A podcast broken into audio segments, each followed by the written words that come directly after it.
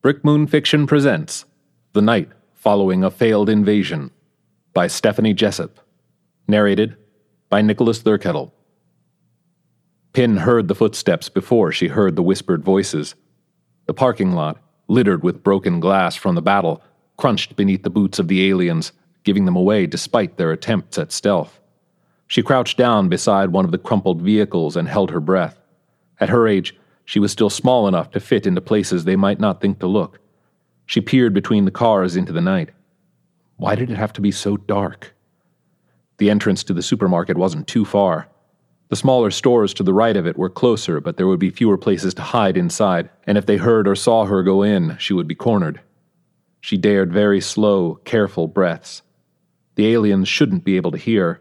Their crunching boot steps had moved slightly away and then back toward her again, and now had stopped. They were whispering to each other urgently, but she could not understand the words. It didn't matter. She knew why they were here, and she knew what they would do if they found her. If only she had listened to her mother and stayed close when fighting started. But the gunfire and screaming, the flashes from the ships overhead, and the smell of blood. By the time she realized her family was no longer beside her, that she had strayed some distance from where she was supposed to be, it was all too clear that the battle was lost, and she was alone. This wasn't the first group of aliens she had seen hunting survivors.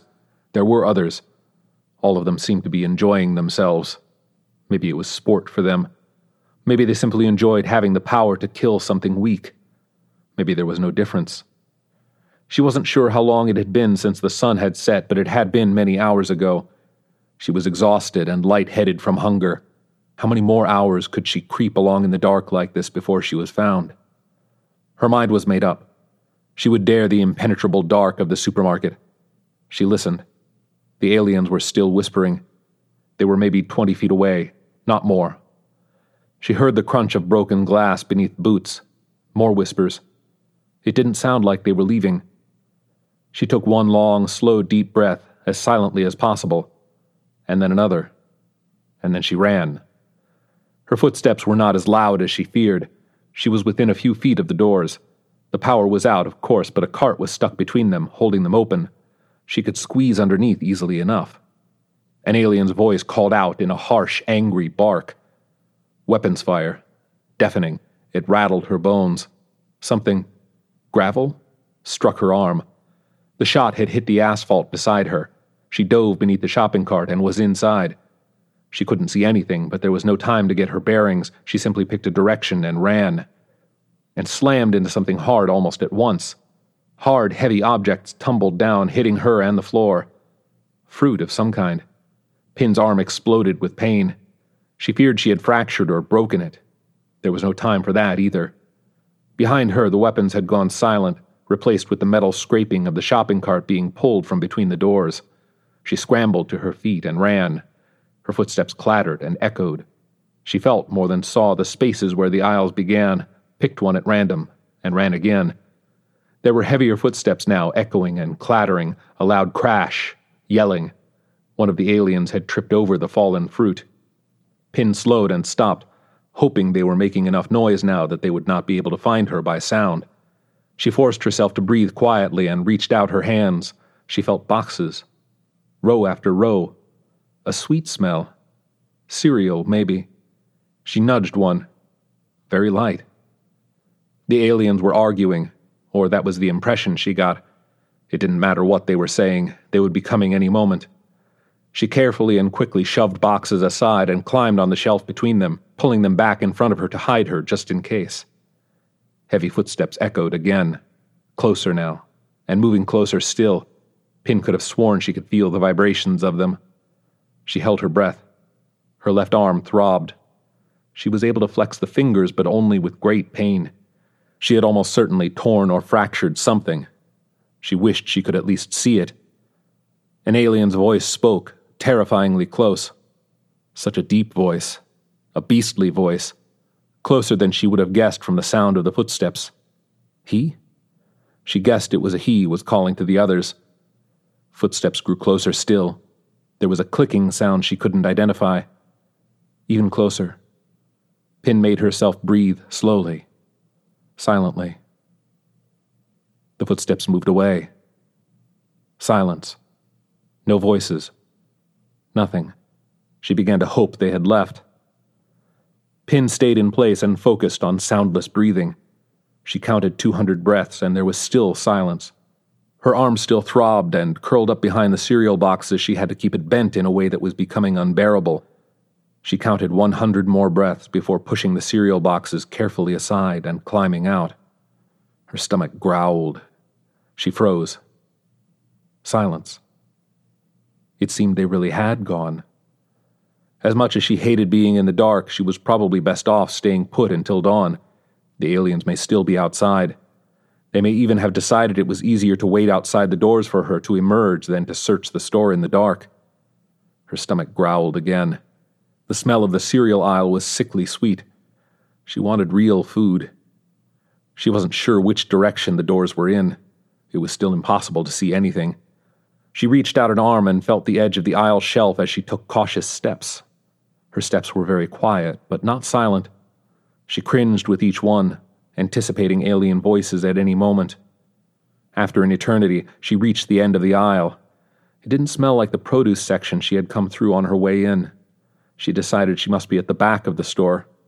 Her hand found a rickety display case, plastic crinkled under her fingers. So loud. She froze again and counted 100 slow breaths. No bootsteps. No aliens yelling. No booming weapons. She felt the package. She couldn't tell what it was. It weighed very little when she picked it up. She attempted to tear it open, but her wounded arm erupted in pain at the attempt. She tore the package open with her teeth instead. Meat. Pungent and salty and dried, she held the bag in her good hand and poured some into her mouth. It was wonderful. Despite how tough and chewy it was, she finished the entire bag in seconds. She stooped to set it on the floor with as little noise as possible, stood, and reached for another. A metallic clatter. It echoed across the expanse of the supermarket. Pin dropped to the floor and crouched to avoid being spotted. That was ridiculous in this impenetrable dark, but she couldn't stop herself. The sound had come from the other side of the store. At least she thought it did. Clatter a deafening screech of metal on metal. Aliens' barking voices, not too close. They overlapped and were sometimes drowned out by continued crashing and clattering sounds. Clatter. Hissing sounds. Boom. A terrible boom that made her bones shake and resonated in the floor. Not a weapon. Not an explosion. Something huge had collided with the building or its foundation. Then something was being dragged. Thud. Silence. Pin held her breath, waiting for the next terrifying sound. She heard distant footsteps, but nothing else. And then the footsteps grew closer. Time to hide again. They might hear her footsteps if she moved. She would have to risk it. She moved as quickly as she dared, feeling along the aisle for a space she could squeeze into. Then her left arm exploded Pin cried out as something tore her flesh. Her voice was drowned out by the booming sound of the weapon itself. She staggered back and grabbed at her arm. To her surprise, it was still attached, but it burned with pain and was wet with blood. She was grateful she couldn't see it. Another round of weapons fire exploded around her. She ducked and crawled along the floor, not even sure which way she was going or which way she should go. Instinct simply drove her to try to get away. Her wounded arm was useless at crawling, and there seemed to be no way she could position it that didn't make it more agonizing. The weapons went silent. Pin hesitated, listening. Silence. The way her arm was now, she didn't think she could squeeze back onto a shelf to hide like before, and if they kept shooting at the shelves, that would be suicide anyway. She would have to try to get to the doors, wait for her chance, and make a run for it.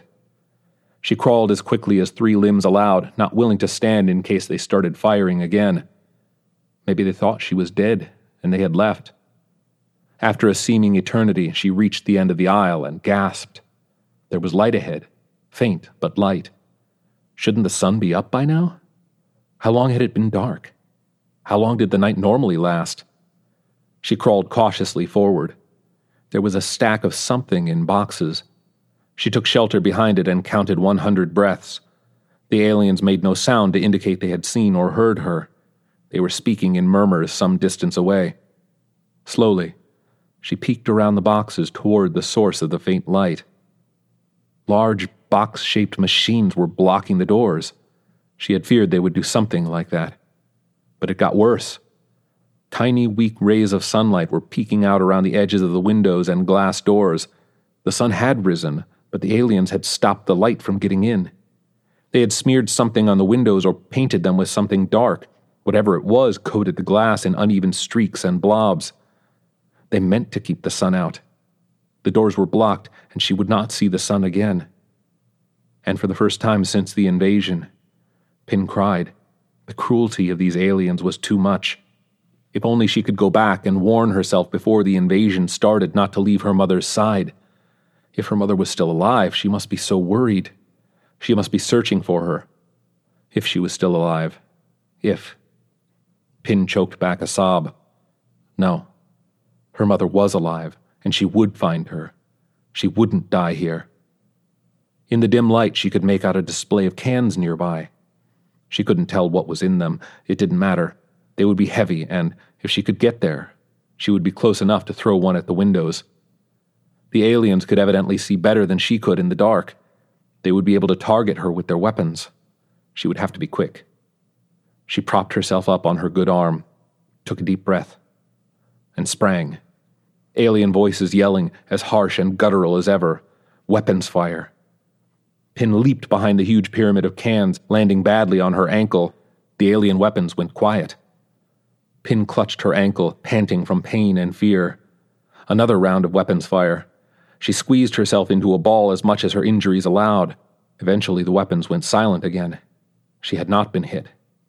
They seemed to think she was several feet away from where she was, behind another display, and were firing in the wrong spot. The aliens were yelling again. Arguing? Then they were distracted. She might not get another chance. Pin's muscles trembled as she forced herself to her feet. Her injured ankle burned. She grabbed a can and gripped it as hard as she could in her good hand, even as the slickness of her own blood made keeping a grip difficult. It was even heavier than she hoped. Pin hurled the can with every bit of strength she had left, stumbling forward and onto her knees in the process. The can hit its mark. There was a crash of breaking glass, and light came streaming in. The light of the sun, bright, warm, and glorious. Tears of relief filled her eyes as it washed over her, charging her. She squeezed them shut and focused on her legs, channeling that fiery energy into them, making them strong again. She stood. Weapons fire. She rolled and dodged. It was easy now. Alien voices yelling in panic. Pin stood again, allowing more of the sunlight to wash over her, her body thirsty for its power, and reached out a hand. She smiled. The aliens still had their weapons, and those were dangerous, sun or no sun. She would have to take them out quickly before a bullet caught her skull. She rolled and dodged faster than any creature native to this planet could. She could see now. Sunlight was everything. There were only three aliens after all. In the dark, she had imagined more. They were much smaller than she had imagined them. The nearest one had a big round gut and gray beard. He wore a garish shirt with a grinning cartoon face. He couldn't have looked any less frightening. She ran at him. He was still bigger than her, but that didn't matter now. She had the sun. She would have liked to crush his skull, but she couldn't reach it easily. Instead, she dropped and grabbed his ankles and squeezed. She felt the bones crack under her fingers, but his scream drowned out the sound of it. He fell sideways with a heavy thud. The other two men were screaming, they sounded so much less scary than before. They wouldn't shoot again while she was still so close to their friend. The bearded man lay beside her on the floor, clutching at one of his crushed ankles and whimpering, his eyes squeezed shut. Pin leaned over him and studied his face. He stank. His skin was beaded with sweat. Had he been there during the battle? She couldn't tell. She reached for his windpipe, gripped it, and squeezed until it crunched. She sprang to her feet, turned and charged before the other two could start shooting again. They were both much younger than the bearded man, taller and thinner. They may have been his relatives, his children even. Her mother had told her humans lived in family groups much like her own people. But they weren't the same. She ran at the one nearer to her, but he was expecting her to go for his legs. He brought the gun in his hands down hard onto her skull. Pain. If it weren't for the healing fire of the sunlight, it could even have been fatal. But as it was, it only hurt a little. It didn't slow her down. Ankle bones cracked and crunched. He fell. The other man grabbed her shoulder from behind and yanked her to her feet. She looked up at him and met his eyes. They were wide with terror and hate. He sputtered alien words at her. Let me go, you little freak! She had no idea what he was saying. It didn't matter. She gripped his arm even as he attempted to back away. She squeezed. He screamed. He still held a gun in his other hand. His hand shook as he tried to aim it at her. Not fast enough. He whimpered and fell to his knees as Pin's hand punched through his rib cage. She had meant to grab his heart, but realized she wasn't sure exactly where the human heart was. She felt around as the man's eyes rolled back and he stopped breathing. Nothing felt like a heart. She pulled her hand free and wiped it off on her clothes. The man's body slumped onto the floor. Pin looked around. That was all of them. She turned to face the broken windows. The sun was amazing. She found herself walking toward it, transfixed. This planet was perfect. Her people could have had such power here. Their civilization could have thrived again. She reached out her hands and let the power of the sun soak into them. It made her feel hopeful again. The invasion may have failed, but her people couldn't have all died. She had survived, and she was only a child. Her parents' ship had been shot down, but surely the humans couldn't have shot them all down. If she could find the others, they could try again. They knew the dangers of the humans' weapons now, and they wouldn't repeat their mistake of letting the sun set before the natives were exterminated. She headed outside, casually tossing aside the vending machines blocking the door. Outside, the sky was red and wonderful. She would find the others, and they would make their dreams come true. Stephanie Jessup won Best Original Horror Screenplay at the 2013 Shriekfest Horror Film Festival Screenplay Competition. She has also been a finalist in several other screenplay competitions across the country. She has published stories in various horror anthologies, including A Chimerical World, Tales of the Unseelie Court, and Ugly Babies, Volume 2. She grew up in the sticky, swampy parts of Texas, but can also be found online at stephaniejessup.com. This has been a production of the Brick Moon Fiction Podcast. If you like what you hear, please give us a review on Apple Podcasts as it helps us find a bigger audience. For more information on Brick Moon and special offers, sign up for the Brick Moon Fiction newsletter at brickmoonfiction.com. Thank you for listening.